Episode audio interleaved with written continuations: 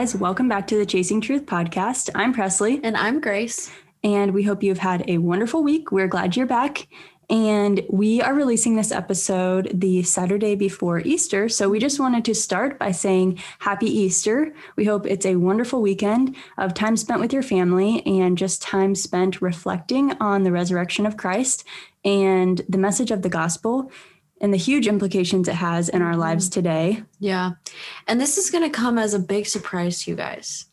Like, this is really, really kind of just not in the yeah. norm. We don't usually do this on yeah. our on the Chasing Truth podcast. Yeah. Well, so here, I'll just say it, I guess. Today we're going to be talking about the gospel. Oh my god! I know. I feel like we've never done this before. Know. Our audience will be shocked. so crazy. yeah. So, no surprise at all. But on Easter weekend, we are going to talk about the gospel. Did we plan it that way? And every weekend, we're going to talk about not. the gospel. Yeah. So yeah. no, but really, we did not we I think it was Monday we were working on this and we were like, oh my goodness, Easter yeah, is on yeah, yeah, Sunday. How perfect. Yeah. So. Well, we always plan to center it around the gospel, but this is like gospel specific. So yeah. it just is perfect. Yeah. So do you want to talk about what specifically yes. we'll be talking about? So we are getting into a series on gospel doctrine. So today we'll just be diving deeper into doctrine surrounding the gospel. And a doctrine is basically just a set of beliefs or principles and in our first part of this mini series, kind of within our overall Bible how series, to, how to read the Bible for what the Bible really says. Yes. We will be discussing the doctrines of condemnation and justification. And in the coming weeks, we want to get into talking about regeneration, sanctification, glorification, all of those. So we're thinking this will be a two to three part series. Um, but throughout it all, so, we've talked about previously many times our love for the book of Romans and how it just perfectly walks us through these major doctrines of the gospel. So, throughout this series, we will try our best to just stick in Romans yeah. and just be kind of doing a flyover view of the major doctrines of the gospel within each chapter of the book of Romans. Yeah. And we're so excited to be talking about these things. One, because obviously we love talking about the gospel. that should be no surprise to you guys. Mm-hmm. But two, because these doctrines just give us so much of a better understanding of what the gospel is and, you know, what the gospel does. And as a result of this, it enables us to know God better and to praise God better. Mm-hmm. So, I know that a couple weeks ago we talked about how a lot of people, and I can relate to this a great deal, but for a lot of people, the gospel the life, death, burial, and resurrection of Jesus for the forgiveness of sins, it can become seemingly basic or mundane a lot of times. And our hope in this episodes and in the episodes to follow will be that you will never think that the gospel is ordinary, that you never think that the gospel is mundane or basic ever again. Mm-hmm. And just tying this episode again to our series on how to read the Bible for what the Bible really says. If we don't understand the gospel, it becomes very hard for us to understand God's word because, like we've talked about, the gospel is the whole point of the Bible. It's the foundation for our relationship with God. It's really just the key to everything. So, we want to make sure that we understand it as fully as we can and that we talk about how important it is and talk about it as much as we can. Mm-hmm. So, yes, yeah. exactly. So, I guess the first question to ask, I guess, is just Presley, how are we saved? Yes. So, the short answer to this, it's through trusting in Jesus. Um, and this is true. That's it. That's that's the message of the gospel. Trust in Christ, and you will be saved. The gospel, well, repent and believe is tied yes, into that. Yeah. Yes, but it truly is simple. Yet, although it is simple, that response entails a lot more depth than most people realize. Mm-hmm. There's so much more surrounding it. Um, so that's kind of what we want to get into. Yeah. And I guess I just want to go back to I know, I don't know how many weeks ago it was, but we talked about the gospel and how it can become mundane. And we also said that for a lot of people, the gospel, and again, I'll define it the life, death, burial, and resurrection of Jesus Christ for the forgiveness of sins. People, they, they grasp that concept. They know it. They learned it in Sunday school. It's pretty essential. But we fail to go further and fail to try and understand the gospel by asking the questions of why. Why did Jesus die and why did he have to die? Yeah, exactly. And the answer is that we need Jesus because in our natural state, we are condemned to the wrath of God. We are condemned to separation from God, and we are condemned to an eternity in hell. Mm. So, first, let's look at what condemnation is and what condemnation means to the gospel. Yes. And as we talked about before, we're going to try and stay in Romans throughout this episode so you can know and go read for yourself um, this information in the Word of God and know that it is truth and we're not making things up. Yeah. it is the gospel. So starting with the message of condemnation and we start we like to start by defining our terms. So the definition of condemnation is to be declared guilty, to pronounce to be wrong or to disapprove of, and ultimately it means to be unrighteous. So jumping into Romans, let's start in chapter 1. So Paul begins his letter by proclaiming the gospel and saying he is not ashamed of the gospel, for it is the power of God for salvation to everyone who believes, to the Jew first and also to the Greek. After saying this and beginning his letter with this proclamation, he then immediately jumps right into the wrath of God and the sin of man in the second half of the first chapter. So, right after this, he starts in verses 18 through 21, saying that the wrath of God is revealed from heaven against all ungodliness and righteousness of men, who by their unrighteousness suppress the truth. For what can be known about God is plain to them, because God has shown it to them. For his invisible attributes, namely his eternal power and divine nature, have been clearly perceived ever since the creation of the world in the things that have been made. So they are without excuse. For although they knew God, they did not honor him as God or give thanks to him, but they became futile in their thinking, and their foolish hearts were darkened. So, this is brilliant of Paul to initially jump into, after proclaiming the gospel, initially jump into the sin of man because we can't understand the significance of the gospel or know why we need to be saved if we first don't know you know what why? we're what we're being saved from yeah. And right away, we see God through Paul pronouncing humanity as condemned. God declares all men to be unrighteous, and he is rightly full of anger and wrath towards humankind for suppressing the truth and not acknowledging God or giving thanks to him due to the futility of our minds. And ultimately, this is the problem, and this is why we need Christ. Yeah, that's true. And it's hard to take. Um, that that can be hard to listen to, and you mm-hmm. may be mm-hmm. thinking to yourself, you know, you know, is this true? Because it contradicts my idea of God's loving nature. It contradicts the idea of God is love. Why would He? Why would God send people to hell? Like that's mm-hmm. a that's a valid question. I've asked that question many times. Yeah. Or why would God allow people to go to hell? Right. Yes. Right. Well, all of We're not being hyper Calvinist here. No, no, but I'm just saying, like, yeah, those yeah, are valid questions no, I that I have asked throughout my lifetime. And I know other people do as well. And another question you may be thinking is, you know, I have avoided this. I am a good enough person. Mm-hmm. I'm sure that, you know, I'm sure that I'm safe because of the good things that I've done. Yeah. People kind of weigh their morality on a scale. Yeah. And or comparatively yeah, of like, mm-hmm. oh, I've done enough good to outweigh the bad. Yeah. I think I'll, you know, cross my fingers, I'll get into heaven. Yeah. So this is where we really have to get into defining um, the concept of total depravity, or the idea that all humans are sinful and deserving of God's wrath. And this isn't something that anyone just made up. This isn't something that John Calvin just woke up one day and decided to throw in some five points. I don't know. Um, well, com- I found this out. I didn't know this. What? He didn't make those five points. They were really? kind of um, compiled later on by like just going through his writings and theology. Oh. Um, but he didn't like sit down and make but he did write points. the idea. Oh yeah, yeah, yeah, yeah, yeah. But he didn't come up with tulip. And That's I interesting. I didn't know that. If anyone didn't know, I have tulip on my AirPods.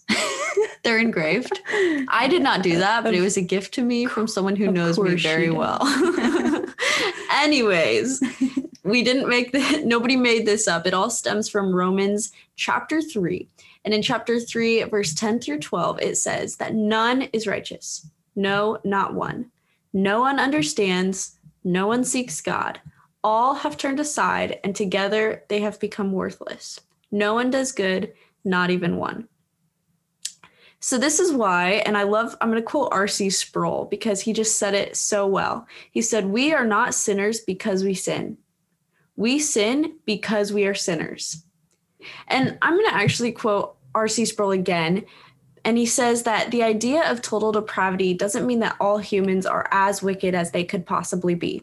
I personally would change that to say that you know, total depravity doesn't mean that God allows humans to be as wicked as they could possibly be, but that's just a side note. Anyways, R.C. Sproul continues with it means that the fall was so serious that it affected the whole person. The will, according to the New Testament, is now in bondage.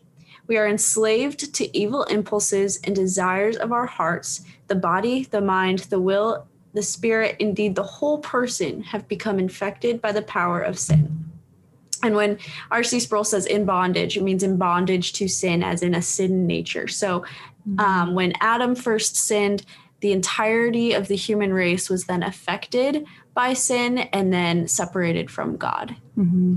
So, yeah, do we, with that, do you want to get into original sin slightly?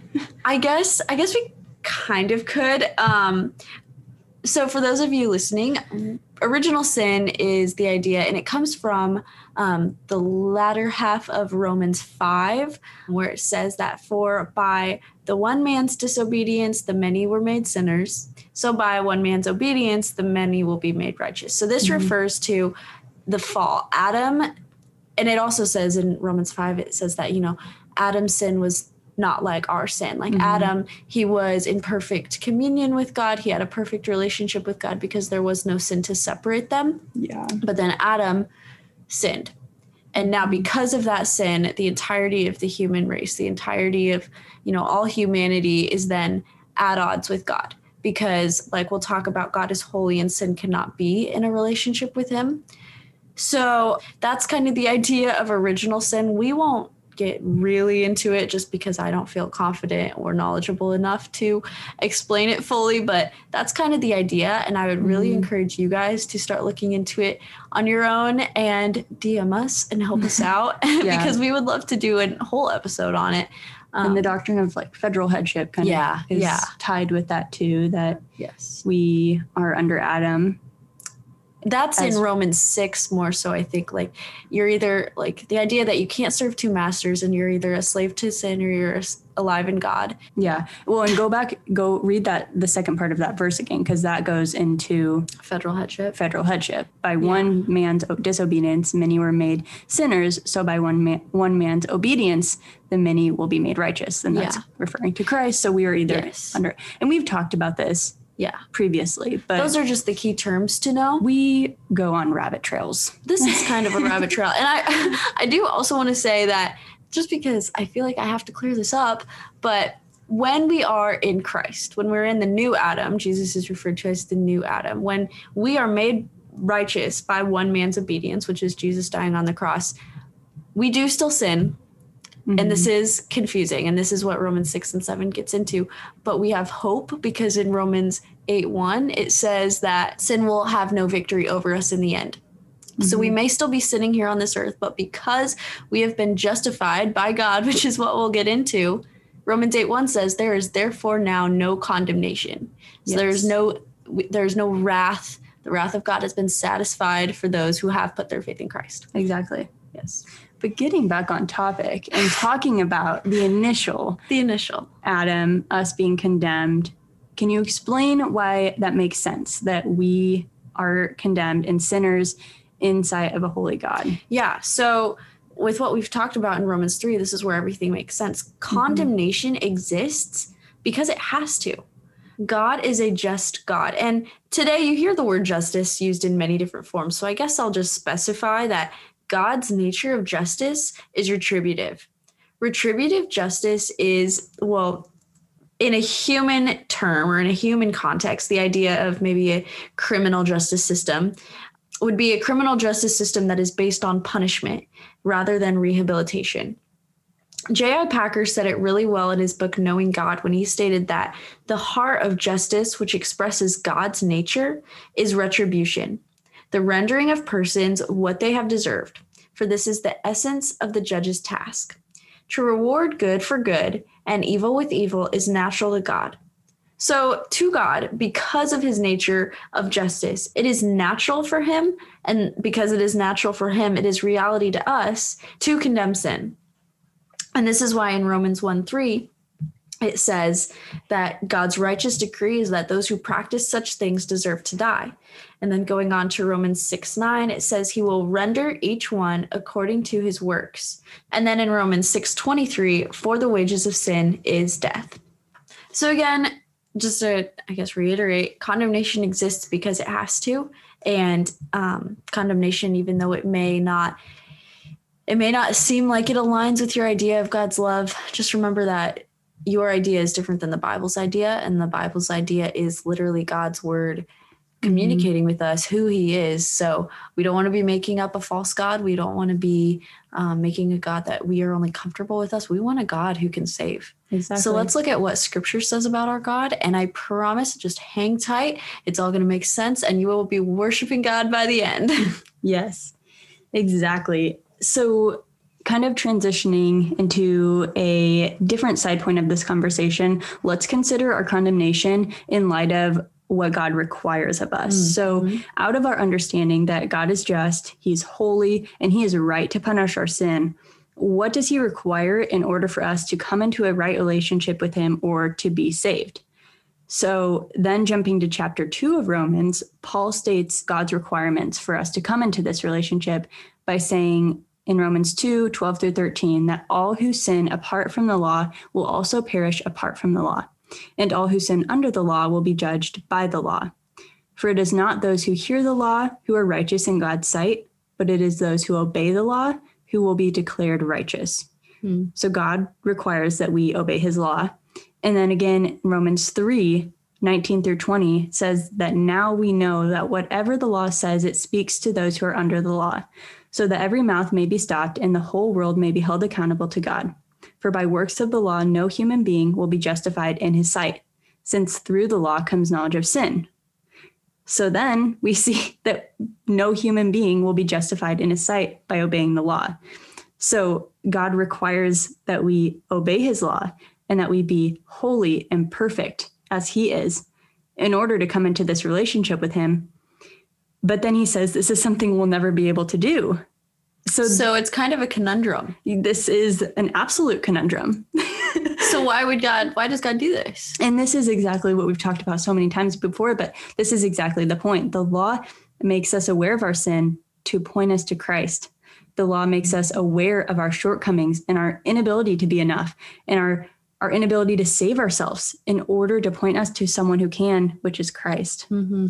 Yeah. So I guess to bring this in with um, what we've talked about with condemnation and now bringing it into, you know, what does God require of us to um, avoid our condemnation, to avoid the, the punishment that we deserve? Just to reiterate, because God is holy and perfect and perfect to the point that sin cannot be in a relationship with him, salvation demands that we also be perfect. That's yeah, Which is the law. What the law is demanding law. that yeah. we be perfect, we be holy. But it's something that is unattainable because of the nature that we were born into. We were condemned. I mean, before we were we before we took our first breath, we were mm-hmm. condemned to punishment. Yep. Because we were not God. Not God. yes, exactly. And that goes back to what we've talked about with, you know, the solution to sin isn't just less sin. You mm-hmm. can't just stop sinning to, you know, even it out. Yeah. The solution to sin is forgiveness in what Jesus did on the cross. Exactly. And on the cross, Jesus, he took our sin. So, this is where we get into the idea of imputed righteousness. The idea that when Jesus died on the cross, he traded his perfect righteousness with our sins, with the sins of all, and not just all people, but all who would put their faith in Christ. Mm-hmm. So that when he died, the wrath of God was satisfied for all who put their faith in Christ. So, this is called imputed righteousness, and the result of it is justification. Yes, exactly. So, this transitions into the second doctrine that we are talking about today, which is justification. And to define our terms again, justification means to be declared righteous with what you just talked about of imputed righteousness. Christ's righteousness, his perfection is put onto our account. Mm-hmm. It's kind of like a bank account, except ours is eternally in debt and we will never be able to repay it on our yeah. own. Christ fulfills it. And it's it's the idea too that now when God sees you, he sees you not just for who you are in your condemned state, but he sees you for the imputed righteousness that Jesus died for, that mm-hmm. Jesus has died for your sins. So when he sees you, there's no longer anything separating you from him. You are able to live in a relationship with Christ and live in a relationship with God so that when you die, you can be with him in heaven mm-hmm. and the sin doesn't keep you out of it. Exactly. Yes. So justification to be declared righteous.